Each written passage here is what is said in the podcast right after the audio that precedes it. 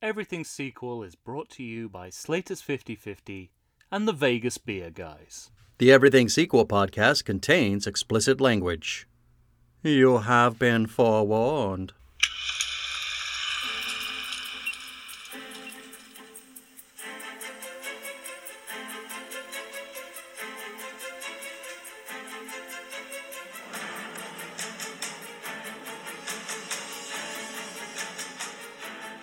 Hello, one and all, and welcome to the Everything Sequel podcast. This is still the Die Hard edition. My name is Michael Shantz of the How Dare You Awards. With me is my much better half, Tom Stewart of Lonesome Whistle Productions. Say hello to the group, Tom. I tried to find more Nixon.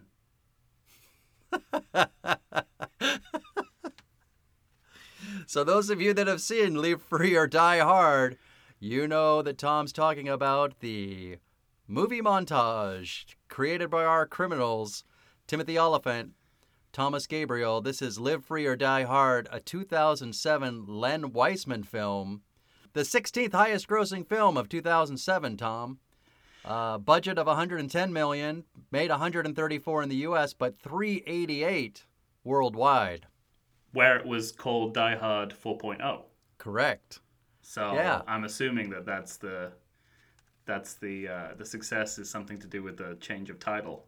There's a yeah, there's a trend like with all these sequels, they make bank overseas. Mm. They make more money overseas than they do here in the U.S. They love the diehards. I wonder whether it's just like yeah, stupid Americans blowing stuff up. That's Right. what- I don't know. I don't know. I don't know what the um. Uh, yeah, I don't know. I don't know why this particular franchise gets uh, some. I guess there is something universal about blowing stuff up. All countries love it, I think so. Yeah. I, despite I, the U.S. is the only one that mentions like fucking rockets and bombs in its national anthem. Yeah, you know, in, in the same way that the silent movies had this global appeal because there was no dialogue. It's like we're talking through the the, the language of uh, blowing shit up. right. And boy, does this movie blow some shit up. Oh yes. so, for those of you that listened to our uh, introduction to the Die Hard movies, you know that we rank the movies, and Tom, he ranked the movies two, four, three, five. I ranked them four, three, two, five. But neither one of us, um, I think, did it with a lot of gusto, Tom. We we find the only thing we're completely agreed on is that the fifth movie is last, and it's razor thin on these other three movies. I'm I'm even in talking with you, I'm already starting to change my mind. Yeah. Likewise, I I mean, uh, I, I feel terrible about saying any bad things about these movies. I have like maybe one or two not very nice things to say about this movie, and Right. uh, you know I don't feel comfortable with with even that level of criticism. Right. So, like, the hard part for me was in my heart, like, you know, after talking about it, I feel like I even want to change. Like, I want, I, I kind of want to go four, two, three. We talked in the previous episode about how much I like that they took a big swing in three, Yeah. talking about something as important as racism in this country as well. But well, no, but that's that's very that's very justified. Um, you know, my big uh, you can listen back, but my big um, problem with the film is the second half of the movie. But Right. it's it's it's an illusion that you know that just because all the the most of the bad stuff is in that part of the movie, it makes it look like a worse movie. But it isn't necessarily. Correct. And same with number two. Like start to finish, two is the most complete movie. Definitely. It you know, and and that's what I like about it so much. It's just that it feels more retread. You know, we the like we talked about the band is back together. They felt like they had to bring everybody back. Sometimes in weak ways, it doesn't really work. Um, and it felt like a retread of the first movie. I think the reason I listed this movie as my favorite of the sequels is I think it's the most successful in basically from not not from beginning to end, but from beginning to almost end. yes, I agree. I think I know exactly the scene you're talking about as well. Yeah. So, but up until that point, I think this movie is uh, by far the best story, uh, the best, you know, it's the most interesting to me. It seems like they, we kind of talked in the previous episode. The one thing they do really move well in these in this series is they move with the times well, Absolutely. and, this movie so does that really here. well. I mean, if uh, you know the the past couple of sequels could not work uh, post 9/11 and post internet connectivity, Right. and at least this movie, maybe you know we'll talk about a good day to die hard, but certainly this movie cannot exist without internet ca- connectivity and uh, 9/11. Yeah, it's you front- know, it, it, it's they they come out of the gate swinging with uh, a cyber attack on American democracy. Correct. Uh, it's, it's front and center, that, that, right? That, that is not only linked. That is not only uh, is not only evocative of 9/11. Is a direct historical result of everything that happened after 9/11. Um, Right. So this movie really isn't pulling its punches when it comes to modernization.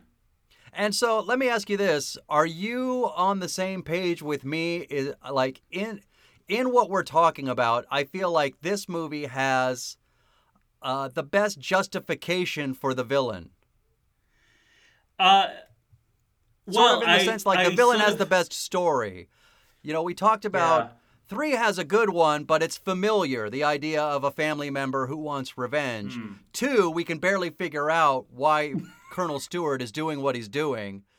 This one is completely clear. Yeah, the, the the naked Tai Chi just just distracts us from whatever that guy's motivation is. Right, right. But in this one, it's completely clear, totally motivated, and in that way, I think it's the best of the three, or rather, four sequels.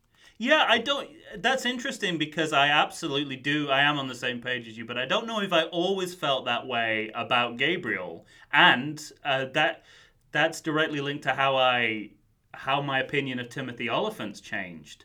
Where I remember when I saw this in 2007, all I had from all I'd seen Olyphant do was Deadwood, which is a, a phenomenal as, as uh, Sheriff Bullock, which is a phenomenal performance. But at the time, I just thought he was this cheesecake actor that, um, for some reason, was really good at playing this uptight guy, but actually wasn't very talented. He just lucked into this role, which was perfect for him. Oh, I see. And then I, when I saw Gabriel, I was like, oh, he's so he's so awkward and so bland. And I remember at the time thinking, well, he's probably kind of my least favorite Die Hard villain.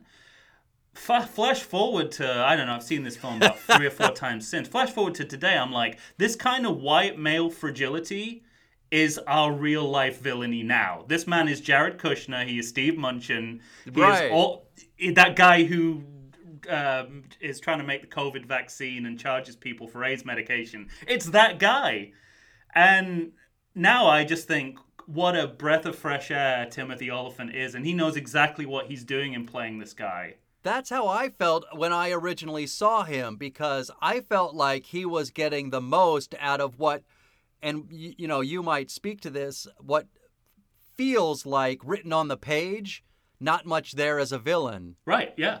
But I felt like there was something underneath, and I, Yes. I've always been such a big fan of Timothy Olyphant. I just, I just love his work. Well, it was ju- it was just I know you're a big fan of Justified as well. It was Justified that made me realize, oh, this guy can do anything. Yeah, right. It's Anything. just that I was just he, gonna say. he d- he has a particular talent for these kind of button down, uptight guys. Uh, I mean, in Justified, he's you know sometimes the opposite of that. So it was you know, and, and looking back, I'm like, oh yeah, it all makes sense now. Like he's he, it, it's one of the many kind of characters in this movie that have actually grown in credibility. Uh huh. It kind of as a as a as a 2020 movie still looks pretty good. I mean, 13 years Right. a lot of what it's talking about is still very much with us and a lot of what seemed kind of implausible at the time is now second nature to us Right. And I think that's one of the things I like about this movie, too, is that we are 13 years later and we could wait another decade. And I feel like when you watch it, it'll feel like it was made recently. yes Die Hard 2 even though it's made in 19 or rather released in 1990, it feels like an 80s movie. And they're like marveling about technology like fax machines, you know? So it dates itself in that way. And Die Hard with a Vengeance, we kind of spoke to this. It feels more like a Tarantino world Yeah. 1990s kind of, you know, the the Die Hard spin on a 1990s movie. Absolutely. Yeah. And this, and you know, apart from the parkour, you wouldn't uh, necessarily know this was uh, 2007. Correct. Right. This is also the uh, first time that we see Bruce Willis as John McClane without hair. Yeah, and I, I, I wasn't planning on getting this so early, but since you know, I think the audience knows that that we love this movie, uh, it can take a little bit of flack. Do you? This is a question for you, Yeah. and this is a question that always plays on my mind when I watch this particular movie. Is this still John McClane, or have we passed over into Bruce Willis, human walnut? Like, is there enough of John McClane still in him? What do you think? I do. I think. Yeah. But I think it. I think it kind of toes the line. You know, I, I can see why you're asking the question, but I do feel like John McClane's still there. And the thing Hmm. that I think they do really well in this movie um, that works to speak to that is they uh, call back to the original Die Hard, the problems he's, you know, one of the reasons Die Hard 2 doesn't completely work for me is that his character doesn't grow at all. You know, at the end of Die Hard, he has to kind of confront his pigheadedness and his lack of kind of understanding about his wife and her career and that kind of thing Mm. So that they can come together. In Die Hard 2, they are together, so there's nowhere for him to go Mm. with in terms of his relationship. And the thing they do so great in this movie is they bring the daughter in. Oh yeah, it's it's it's an excellent move. And so you have the recall of the name Gennaro as opposed to using the name McClane. And he's having the same exact problem he had with his wife, except it's with his daughter. Yeah. And that's what humanizes him in this movie. And that's why he stays John McClane for me. Yeah, and and I go I go both ways. I, I do I do remember thinking, you know, is there enough of the kind of post moonlighting Mm-hmm. uh, Bruce Willis, which was so central. Like, it's it's getting harder to believe that this guy was cast as a romantic comedy lead in anything. Right. Yeah. It's like it's straining credit. You know, if you if you told someone who had just seen this movie that this guy was like, you know, Ted Danson for a few years, they'd be like, "You're insane. You're you. Th- th- that's that couldn't be true." Right. But it, you know, I, I it's just a question I asked basically because I've got nothing bad to say about the movie, and I and also because I think it keys into the way that this movie's trying to play both the sequel and the reboot card. Yeah. I yeah, I would agree with that. That it's trying to be so cagey about what came before, and that this being that so cagey about you not having to know anything about what happened to before that it sometimes feels like it's a brand new character. Um, but what is also great about the film is in the, the second half of the film we get a couple of of different scenes where reading between the lines we can see the the through line to the other sequels and the original. Yeah, I was going to just bring that up. There are some, and you know, it's funny with sequels, they don't do this nearly enough, and certainly not um, well. you know, we talked when we did the Jaws series, we talked about how efficiently Jaws 3D refers to Jaws and Jaws 2. Yeah. You know, the idea of, of you know, remember that shark attack I told you about my that happened where I lived? That's why my brother lives in Colorado. So you have like one line that sums it all up. Yeah. And when John McClane meets Matt Farrell and they have this huge kind of awesome set piece of a shootout where you meet the you know the hamster bad guy and you know got you got guys on fences and he's flipping them and Yeah. I mean just all kinds of fantastic really fun stuff. Um, but right after that, there's this moment where Matt Farrell, who of course this is not, you know, this is brand new for his character, Yeah. and he's like, "Can you believe this happened? Have you ever done something like that before?" And just really quietly, you know, McClane says, "Yeah, yeah, I've had things happen like that before." And that's the kind of level it remains to the film and it's a really nice it's a really nice tone for it to keep. And Yeah. w- what I really liked was that uh, uh, there's a, a scene about I don't know about two thirds of the way through the movie, maybe earlier, where John McClane is kind of basically talking about you know it's his it's his I could have been a contender scene. It's his like you know I was for a brief period a big shot. And it's interesting how these sequels, one of the ways in which they, they are, like they do, they are kind of continuous, is that you sort of see the celebrity of John McClane kind of gradually erode through these sequels. Right, the 15 minutes, uh, you know, the light bulb is dimming. Well, his yeah, like Die Hard Two. He, you know, everyone knows who John McClane is, Right. and and that you know what what him being there means. Die Hard and Avenge it with a vengeance. Die Hard Three uh, kind of talks about it's like yeah, you know, it- it's kind of fading a little bit. that thing in L.A. yeah, Yeah, that thing in exactly. Yeah, and then this one, he's he just says nothing. You get nothing, right. and I just think that's um, it's like I don't know if they're paying attention to these things or it's a happy accident, but when you're watching them together like we are, it definitely seems like there's a there's a kind of um, there's an underlying narrative of of basically no one cares about John McClane anymore. Right, including his own wife. Which is probably, well, you know what, also the screenwriters are thinking. It's like, why are we bringing him back after 13 years? Like, what's his relevance? What, what, what can he do for us? Right, and the answer to that to me seems to be like in his own line, he says, you know, somebody's got to do it. Yeah. I'm the guy who's here, so I have to do it. So Yeah. we're just Yeah. getting started, ladies and gentlemen. We're talking about die, or Live Free or Die Hard. It's hard to get these sequel names correct by the time you get to the end, isn't it? Oh, yeah, yeah. Uh, this is, uh, we're starting to get very lengthy titles. Right. All right. Well, we're going to take a quick break and we will be back in just a moment.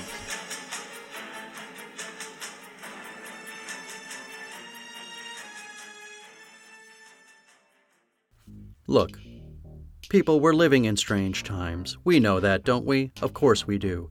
People don't even know what to do with themselves. We're getting stir crazy. Well, get outside and get yourself some great food, I say.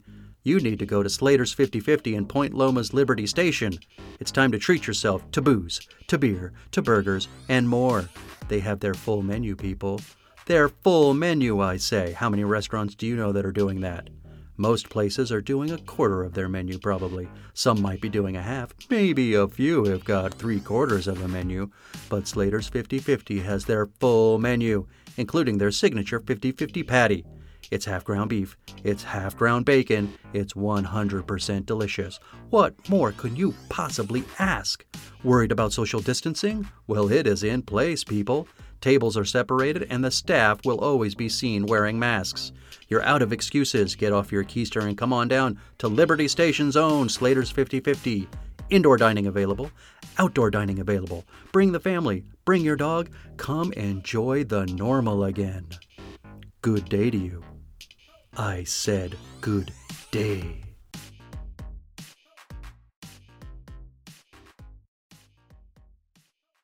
And we're back. We're here talking about 2007's Live Free or Die Hard. Uh, we were just talking about, you know, how John McClane is fitting into the 2007 world, how Bruce Willis is fitting as an actor.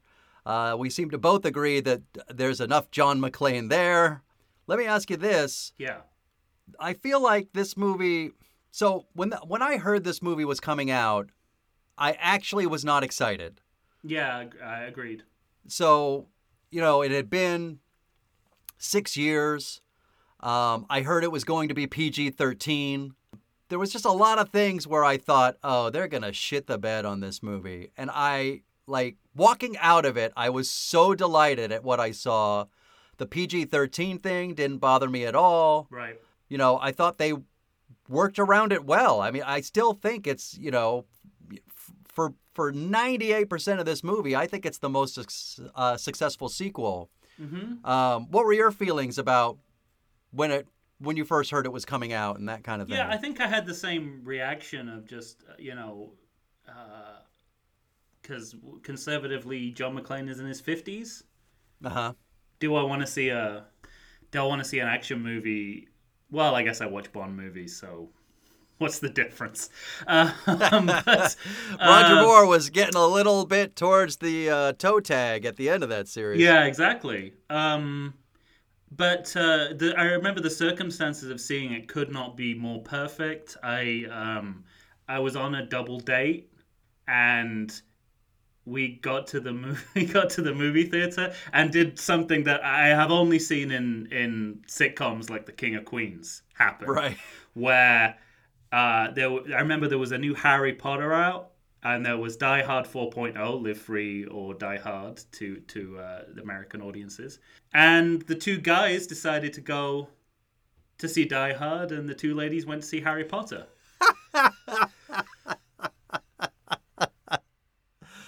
Oh, that's fantastic. and uh, I, I, I mean that the formula that was the perfect viewing situation for this, and we just we just loved it. And um, interestingly, speaking of sequels, we tried to kind of recreate this formula with Crystal Skull, and it with very different results.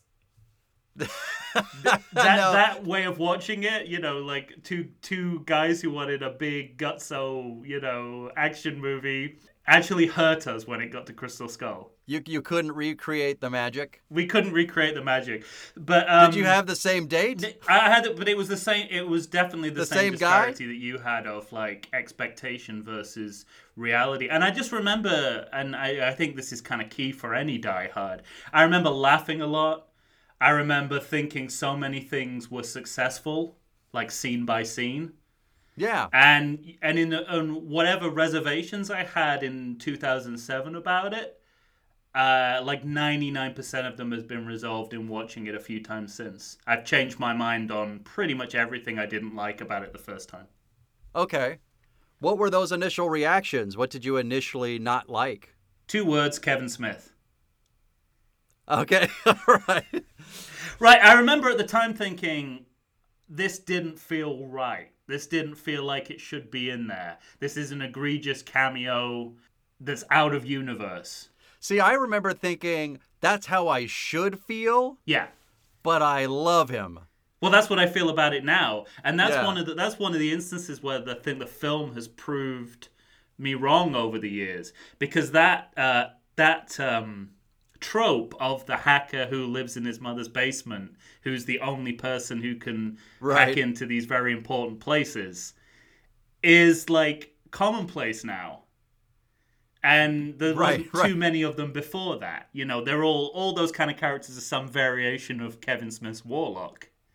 Right. Um, and you know that's they're kind of signaling a lot of things that they're vindicated in. That you know that they're introducing this icon of nerd culture and saying, guys, this is going to be movies from now on. All that stuff that's up on his wall, we're going to reboot the shit out of that. yeah, you're going to be seeing a lot of it. Yeah. Yeah. These kind of people are going to be running the movie industry in the next few years. You know, like you can see all that the the the the nucleus of all that Well, right there. What's, what's fascinating to me about Kevin Smith being in this movie is that, like you said, you know, that you think that it's that it's just Kevin Smith, right? Like, Yeah. And and it has that feel, and yet when I, when I watch it now, yes, it's Kevin Smith, but I feel the character. Oh yeah. It feels. You know, he's completely playing the character to me. And just because the character's very much like him, like it doesn't bother me at all. No, no. It's it's definitely it doesn't bother me at all now. I think I think it it was it was timely then and it could have dated, but everything that has happened since just reaffirms that that this is the kind of character that you know, if you're going to do a cyber thriller, this is one of the kinds of characters you have. And that's what this essentially is. Uh huh. and I think so. I think it's actually it's actually brilliant. I think it's actually I, I, I look forward to seeing him. It's like just the right amount of comedy. And I, I remember in my notes, I have a thing where uh, I think he was trying to ham up the comedy when they first started shooting it. Yeah. And Bruce Willis actually encouraged him to like take it down a notch. and to me, they clearly like found you know, the Goldilocks bowl for his humor and where he was going. I just I love the moment where he says, "Oh, you a big fan of the Fett?" uh, it's it, it's great, and um, now I'm a, I'm kind of more of a Star Wars fan myself. I mean, I just love it. I yeah, I, I think I think it's a really and you know one of the I was just I was also struck again. This is like watching it back in 2020. I did wonder whether Kevin Smith really had a heart attack and lost all that weight, or he just saw a rerun of this where everyone is calling him fat for 20 minutes, Right. And he just it just shamed him into losing all that weight. Because I cannot believe how many times people comment on. I was like, "Eh, eh, he's really not that big. Okay, we're not talking about. They're not nice. you know yeah it's it's um it's kind of fascinating how uh, you know and then and the stuff that's on his wall planet of the apes star wars has all since become like major reboot properties and i i sort of wondered you know whether they were sort of like trying to in the same way die hard 2 we talked about how they're always talking about the fact that they're a sequel um, Uh-huh. that they also feel now the justification They reference it a lot. talk about it's like hey we're you know we're a franchise now we're one of these big you know we're one of these big hitters now we're a planet of the apes we're Yeah. a, we're a star Well, and that's one of the things that makes the first three sequels, two, three, four, so hard to rank because it's not great that Die Hard 2 is so self aware of it being a sequel. So it feels less honest, but like from beginning to end, you know, for what it is, it's so successful in what it, it does exactly what it wants to do. But three and four are successful in the way that we were referring to earlier about this sort of lived life, the actual lived life of John McClane, how his celebrity yeah is and, waning. and, And, you know for someone for someone who had real issues with how this how the previous movie wrapped up I think straight straight out of the gate, you know, that they go in exactly the direction I wanted them to go, where they basically decide that Holly and John never got back together. yeah, their relationship is over, right? the best as it com- and I'm sure you know uh, Bonnie Bedelia's availability is is probably still the major factor behind that. But nonetheless, I'm I'm you know I absolutely like great.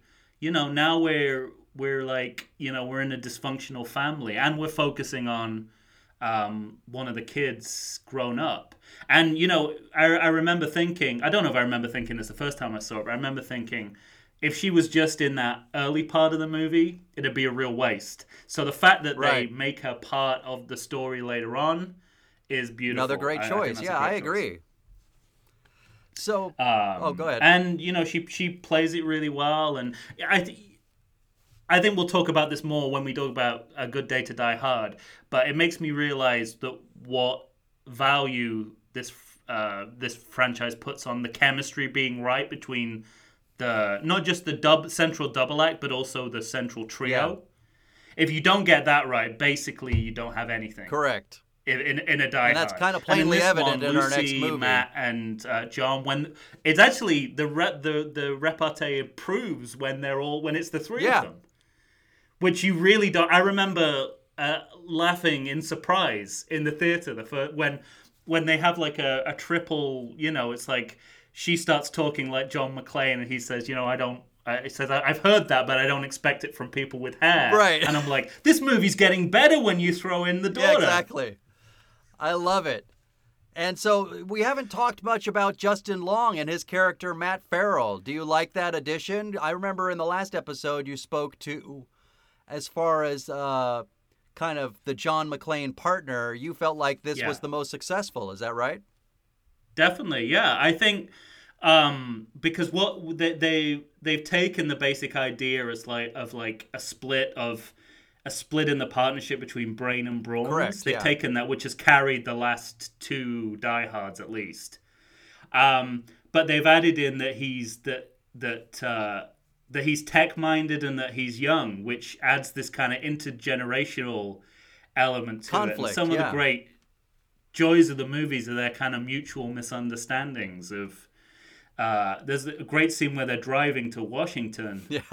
and they're talking about you know he's talking he's trying to trying to talk to him about Creedence, which is on the radio, and he's and, and Matt's describing it as classic rock, and he doesn't understand that it's classic. And then they talk about the news and how the younger generations thinks the news is fake, and he just he relies on it for information. And like even in that short scene, they've kind of like they've completely justified moving to a like a, a younger character um, who uh, who is kind of reminiscent of these past uh, past kind of partners that John McClane's had, but it, it adds a totally different dimension to it. Yeah, I, I I think it's really successful how they're paired off, and because he's you know because he's the computer geek and because he's young, you uh, you automatically have kind of conflict, and I love these small moments because there's a moment after they they're at Freddy's where he even says, you know, you should cut bait and run, like you should just go, Yeah. and he gets in the car, and there's that moment where he says, "Cause you're that guy." So you know, it's funny that um, what John McClane as a character seems to value, you know, this guy's becoming. Yeah. So he's, you know, it's it's like he's ste- stepping a toe into the brawn while still using his brains. Completely, yeah, and and um, you know the the it's interesting that they've never kind of played the cowardice card with the partner before, Right. Like you, because Zeus was, and uh, you know this was a political choice as well. He was right there with McClane from the beginning. You know, he grabs his gun and points it at the at the guys who are trying to hurt McClane, Right. who are, are like you know his people. Like he's in it from his the, from neighborhood, the right. and people like you know Barnes. Um, he's obviously like he's out of his depth in the in the action, but he's not scared. Right. But Matt is, you know, he's scared and hungry, and those are two things that we haven't addressed in this franchise before. Yeah. And let me ask you this, um, sort of moving on. There are little things throughout the series. Um, I don't know if they are actually scripted, or at least the first one, if it's scripted, or if it's just ju- like what Bruce Willis is doing. Yeah. But one thing I've always loved about John McClane is how much he talks to himself. Absolutely, and there's just the right amount of that here, and it comes at just a, just at that moment where you're like, "Is this still John McClane?" Right. And then he talks to himself in a car, and you're like, "Yeah, yeah, it's still, Yeah, it's still yeah. The, I mean, those little moments um, are just fantastic to me. And then this this is a little thing, it because you know you don't see this in a lot of action movies. Uh, usually the, the the guns are filled with endless bullets. Yes. And the one thing they do in, in this series throughout is he runs out of bullets. Yeah. And whenever he has to reload his gun, there's genuine, you have the mix of genuine panic, I'm about to die, I need to hurry, but being steady enough to like get it done. And I love that about his performance. I, I you know, it's it, to me it speaks to um, actually being a police officer. It makes me believe him. A hundred percent, yeah, and uh, they, they also. It's very. There's something about the fir- at least the first half of the movie that feels very kind of homemade. You know, is using a, a fire extinguisher to to like defend themselves rather than Right. shooting someone, and or shooting a fire extinguisher to, to kill someone. And I guess that's that's sort of why. Uh, I mean, I don't know how you feel about that. I can take an educated guess, but when we get to the fighter jet sequence, Well, hang on. Let's wait for a okay, second. 'cause okay, okay, okay. That's a big that's a big thing to talk about. What I was going to say though, just just in reference to what you're saying, I think it speaks to the character's intelligence. Now, if you have to pause it and ha- be watching it at home to find this out, but there's the moment where Gabriel kind of brings up McClane's police file. And if you pause it, you see moments of like his uh, sergeant's test, his detective test, his lieutenant's test. And he's always, you know, in the 92, 94, 93 percentile. Interesting. And so it speaks to his intelligence. Now, what you're talking about is more uh, the big set pieces. So well, no, gonna, so on that, that when it's a it's a really important point in the movie when Gabriel pulls up his hacks into his file, and this is the moment in the movie where you assume they're going to talk about Nagasaki, Dulles, right. New York. They make no mention of that. They they they talk about family stuff, which is you know canon, but it's fairly superficial. And then later on in the movie, Gabriel makes a comment where he says, "You're always in the wrong the wrong- place yeah. at the wrong time." So the choice that the movie's making, as I understand it, I mean, it could be viewed differently, is that whatever he's found out about John McClane does include this. He does what's know, interesting but is- the filmmakers don't want to uh, Yeah. talk about it. Gabriel doesn't speak to it, but on that same shot that I was talking about, it talks about the medals he earns for those moments for Nag- the, you Yeah. know the Nakatomi Tower. So, so he, but it's just amazing to me that he wouldn't bring that up. Yeah. Like he wouldn't be like, oh shit, we're dealing with the guy who was involved in these three major terrorists, who thwarted these three major terrorist acts. Okay, um, we should probably reconsider our strategy. But then I love that they, th- and this is, you know, it's trying to play both sides where it's like the audience, if they haven't seen the previous sequels from 20 years ago or whatever, they're not gonna, they're not gonna be invested in it in the same way that people coming back to it are. That's true. But That's you true. need that line at the end, you know, always in the wrong place at the wrong time. I mean, it's like, oh, so we know Gabriel knows that he's dealing with, that, that he knows John who McClane. he's dealing with. Yeah, yeah, yeah, exactly. Well, so, all right, we're going to take a quick break and then we're going to finish up, you know, Live Free or Die Hard. You'll notice, listeners, the quibbles we're talking about, they're minor. We love this movie. Tell us what you think. Uh, stay tuned. We'll be right back.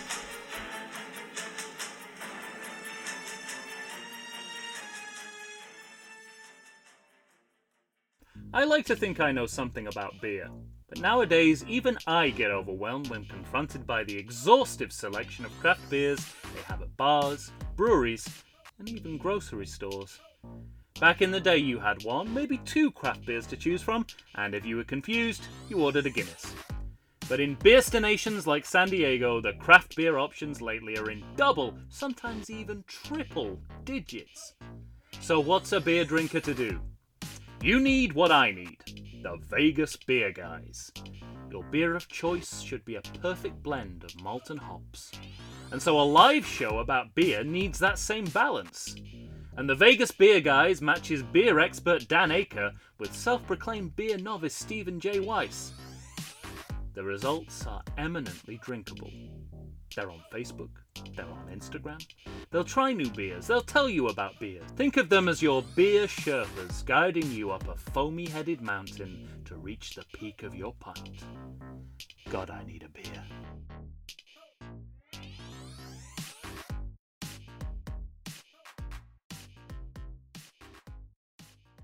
And we're back. We're here talking about Live Free or Die Hard. We're coming to the end, Tom. Let's talk about the end of this movie, or just in general, because you've referenced it a couple of times. You know, the one thing that clearly defines this movie as a 2000s movie to me is it's filled with set pieces. Yes. And so we're just, we seem to try to be getting from set piece to set piece to set piece. But the one thing that's great about this movie is the set pieces are awesome. And in between, what's in between is always good. I, So when you're going from the first shootout to the tunnel shootout or, you know, killing a helicopter with a car to, you know, go, he ran out of bullets, Mike. He ran out of bullets. what else could you do? so let me ask you we get to the final set piece, Yes. which to me is like the moment this movie goes to 11 in the best way. I don't know if it is. in So the you best way. It's referenced it not- It's before- not. I don't. I don't enjoy it as you as you as much as you might expect. The fighter jet? Yeah, I. You, this is actually something that has bothered me more rewatching it than it did at the time. I think again, the original context is two guys separated from their girlfriends, not having to watch a Harry Potter movie.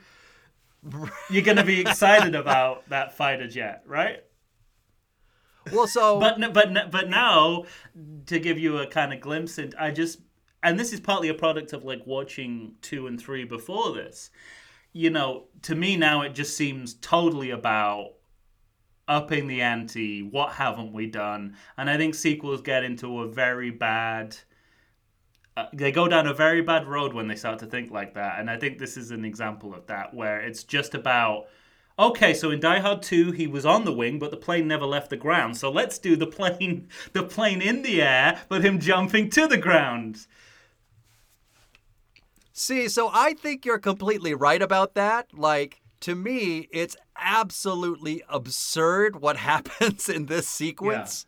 And yet, through the direction that, you know, that Len Wiseman gives, it's completely believable to me. Okay. no, I mean, I, By the end of it, I realize that I've been holding my breath. uh huh. You know, when he's jumping off that airplane in between two slabs of freeway concrete with the explosion going behind him, every single time I'm going, fuck yeah. but you you know I think it and as well I think the film is a victim of its own success here. It's like I understand that you want to do these these overblown big things, but the film is so good at just getting away with fall like being a little bit short of that. Like the fire extinguisher is is is ridiculous, but there's this kind of homemade improvisatory quality about it. Right. I, But I think there are choices in that too. Like, the, I think the reason it works is because it's not an explosion when he hits the fire extinguisher with fire. It's just the gas releasing, and there's enough gas to push the guy out the window. It's like they make it slightly implausible, but like just possible enough to make you believe it. This it. is, I mean, there's a famous scene from The Office, um, uh, the the American Office, with where Michael Scott, moonlighting in a call center, is giving his review of Live Free or Die Hard, and he's basically saying that you know. It's it started off with this you know this guy that you could believe in, and now he's jumping off the wings of jets and using a helicopter, um, you know, as a weapon, um, and uh, the fighter jet sequence is the only moment where I could give credence. Uh, credence. Excuse the pun. give credence to that argument that we've come too far in the way of you know we've lost the we've lost the heart and soul of you know he is just like a digital figure in a big cartoon at that point. Like I, I that's the only moment I feel like that in the whole film. The rest of it, I'm like, you just you know you you you go girl. Uh, See, I but feel this, more this moment moment, that I'm like, no, please don't, please don't jump off that wing. At least stay on the wing and let it land, or something that that they did in Die Hard 2 because they were like, oh, no one's gonna believe he could jump in it, jump from the air to the ground. Oh, it's completely plausible to me that he can go between those slabs of concrete. He's just sliding, Tom. He's just sliding. He's just sliding. It's just a I, It's just a I mean, you know, slide. he uh, he is in his 50s. Yeah. he's pushing, it's he's less pushing believable. retirement again. You see, but that's the thing. It's like, what is the what is the world of this franchise? Like, how far does it go into that James Bond territory of, you know, uh, conservative sci-fi? right. Well, see, and I, I, I keep saying like the the place where I feel the most like that is actually the elevator sequence. Yeah. Now, not the elevator sequence itself, because like you have this great fight. By, by the way, Maggie Q. We haven't mentioned Maggie Q. Great villain in this movie. Yeah, yeah, and the She's the, the beating the tar out of- diversity continues, but they're kind of like mixing it up with uh, Antipodean and Southeast Asian uh, Americans as well. It's great to see. And she's just fantastic as a baddie in this movie. She's beaten the snot out of John McClane. You have this interesting moment where he decides, you know what? I don't care that this is a woman, and just starts throwing her through glass, you know. But then she beats the snot out of him, and he falls down three flights of stairs or something like that. Anyway, he gets to a car and rams the whole thing through the building. And when he hits her, it's not like how somebody gets hit by a car and she's flown. It's more she just sticks to the windshield. And then the next thing you know, he decides to ram it into an elevator shaft. Pretty unsafe. Yeah. So all of that felt kind of dumb to me. But once they get in the elevator shaft, then you have another great set piece. So And you know, some I forgive it. they they have a lot of great uh, one-liners to offset everything absurd that they do, which is what this franchise is great at. And you know, spoiler alert: what the next movie is not good at. Right. well, so now we've got just a couple of minutes left. We come to the place. Do you feel as I do? Because the only thing that lacks for me in this movie is like the last five minutes. Oh no, I it was feels I, I- like an unsatisfying end. Oh no no no no no! I disagree. I completely disagree. I love the I, I the fighter jet stands out to me as like, uh, it's it's a you know jump the shark or if, to use to use our terminology, skiing off the skyscraper moment for me. Uh huh. But after that, I love that. Uh, I I love that kind of low key. Um, uh, you know, there's the suggestion of a romance between Matt and uh, and Lucy. No, yeah, I like all of And that. then, he, and then he says, "Find yourself a man, not that one." And it's great. It's like, right. oh, great, we're not going down that road. Perfect.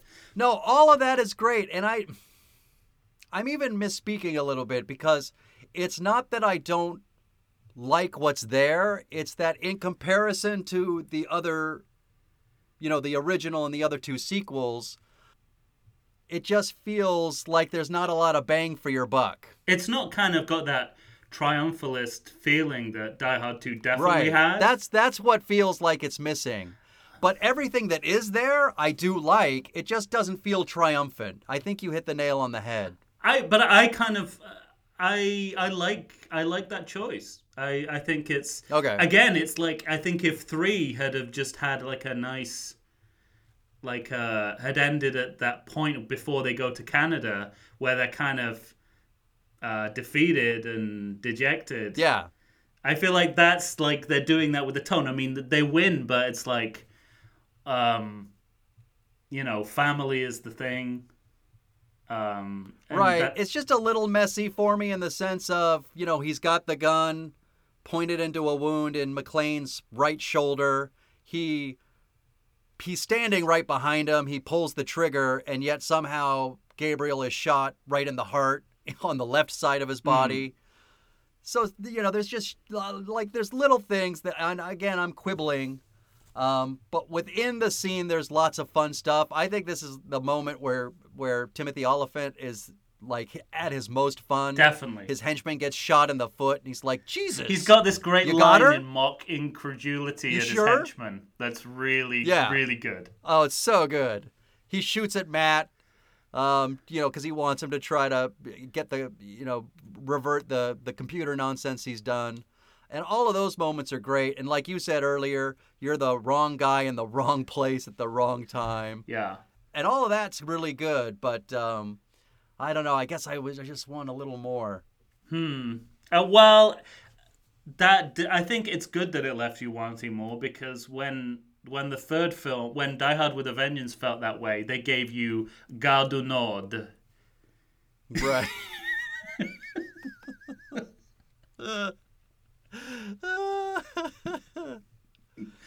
well, I think we've come to the end. We know that this is my favorite of of the uh, four sequels. This is your second Yeah. favorite. Uh, ladies and gentlemen, you know, find us. We're on uh, Facebook. We are on Twitter. We are on the Instagram. Uh, tell us what you think of Live Free or Die Hard. You can email us too at uh, Everything Sequel Podcast uh, at Gmail. We want to know what you think. So give us a give us a shout out. Tom, anything else to say before we go? No, it's it's it's a good day to talk about. It's a good day to die hard. It's not called "It's a Good Day to Die Hard," is it? It's called "A Good Day to Die." Right. A good day to die hard. That's coming up next. We're to be completing this series. Stay tuned. We'll see you next time. Thanks for listening.